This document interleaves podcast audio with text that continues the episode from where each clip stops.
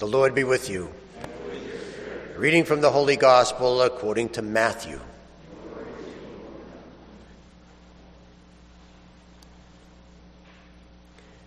This is how the birth of Jesus Christ came about. When his mother, Mary, was betrothed to Joseph, but before they lived together, she was found with child through the Holy Spirit.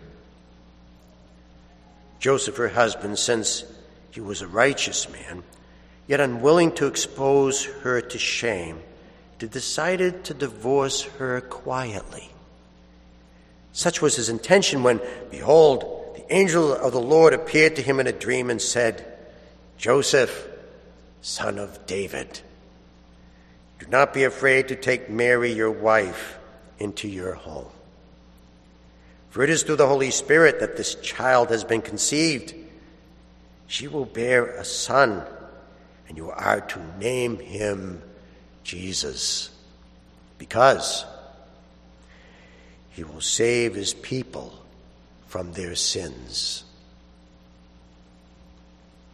All this took place to fulfill what the Lord had said through the prophet Behold, the virgin shall conceive and bear a son and they shall name him Emmanuel, which means God is with us. When Joseph awoke, he did as the angel of the Lord had commanded him and took his wife into his home.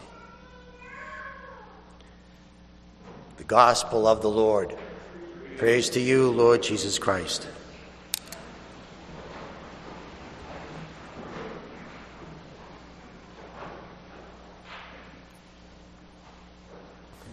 God said to Abraham, Go to the place that I tell you to go.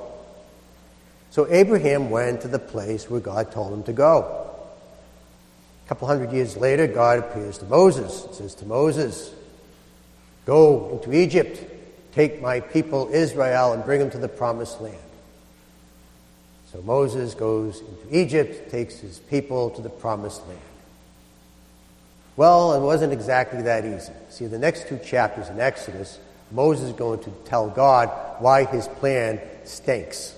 And he says to God, he says, look, he says, I am a runaway slave with a rap sheet for murder. As soon as I go to Egypt, like you want me to do, I'm going to get arrested. And let's say they don't arrest me. I will never, never be able to have an audience with the most powerful man in the world.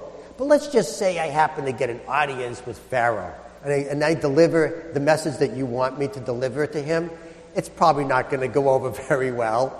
But let's say he thinks it's a really good idea that he gets rid of all his free help and all his slaves and lets them go. Let's say that. Then we have to take the Israelites through the worst, most horrible desert on the planet. There's no food, no water, no shelter. Your plan stinks. It's not going to work.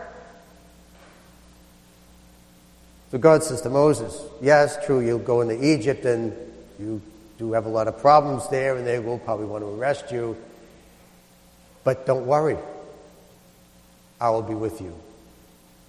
And yeah, you, you'll get an audience with the most powerful man in the world, and, and you're probably going to get a little stage fright, and your mouth is going to freeze. don't worry, I will be with you. And yeah, you will deliver the message, and it's not going to go over very well. And Pharaoh's going to want to show his muscle. He's going to show how much power he has. He's going to want to show off. But don't worry. I'll be with you. And he's going to let you go to the, the, the desert. But then he's going to send out his army of all the most powerful, undefeated army in the world. He's going to trap you against the Red Sea, and you're all going to think certain death. Don't worry. I'll be with you. And of course, you are right about the desert. There is no food, there is no water.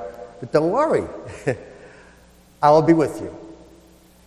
And so Moses goes into Egypt and brings the people to the promised land. That's the message of Christmas.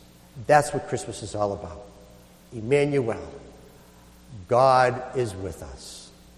Now, in this gospel, you know, we heard just before this, we didn't say it, but was, there's a genealogy, long list of lots of names. And some people ask, why would Matthew want to start his gospel with all a bunch of people's names, a genealogy? Well, the only well, the way to understand that is we got to go back to the book of Numbers. It's probably been a while since you read the book of Numbers, so let me refresh your memory. In the book of Numbers, there are two genealogies, two. Now, the first uh, genealogy is a bunch of 20 year old guys and older who all die in the desert. And the reason they die is because they complain. They don't like anything. They don't like the desert. They don't like it's hot. They don't like that there's no food. We don't like that there's no water. There's pesky neighbors. There's snakes here. We don't like it. We don't like it. We want to go back to Egypt. So they all sin and they, they all die. But then there's another generation, a new generation of guys, 20 years and older. None of them die. Not one person dies on the new genealogy. They all make it to the promised land. And the reason why is because they're happy in the desert. They don't complain. This is, this is great. It's, it's the same desert, the same nasty desert. Is still hot. There's still no water there. But they have God. This is, this is great. We have God gives us water. He gives us protection. He takes care of us. God is with us. Now we go to the New Testament, and uh, Matthew gives us an old genealogy. The first genealogy he gives us there is a bunch of dead people. But then this Jesus. Starts a new generation. No one will die. A new generation of nobody dying. Because why? Because we are in God's presence. That's the message of Christmas. You know, no matter how hard it seems to be, no matter how tough it gets, got to hear those words. You've got to hear God saying to you, Don't worry. Don't worry. I am with you. That's the Christmas message. Emmanuel.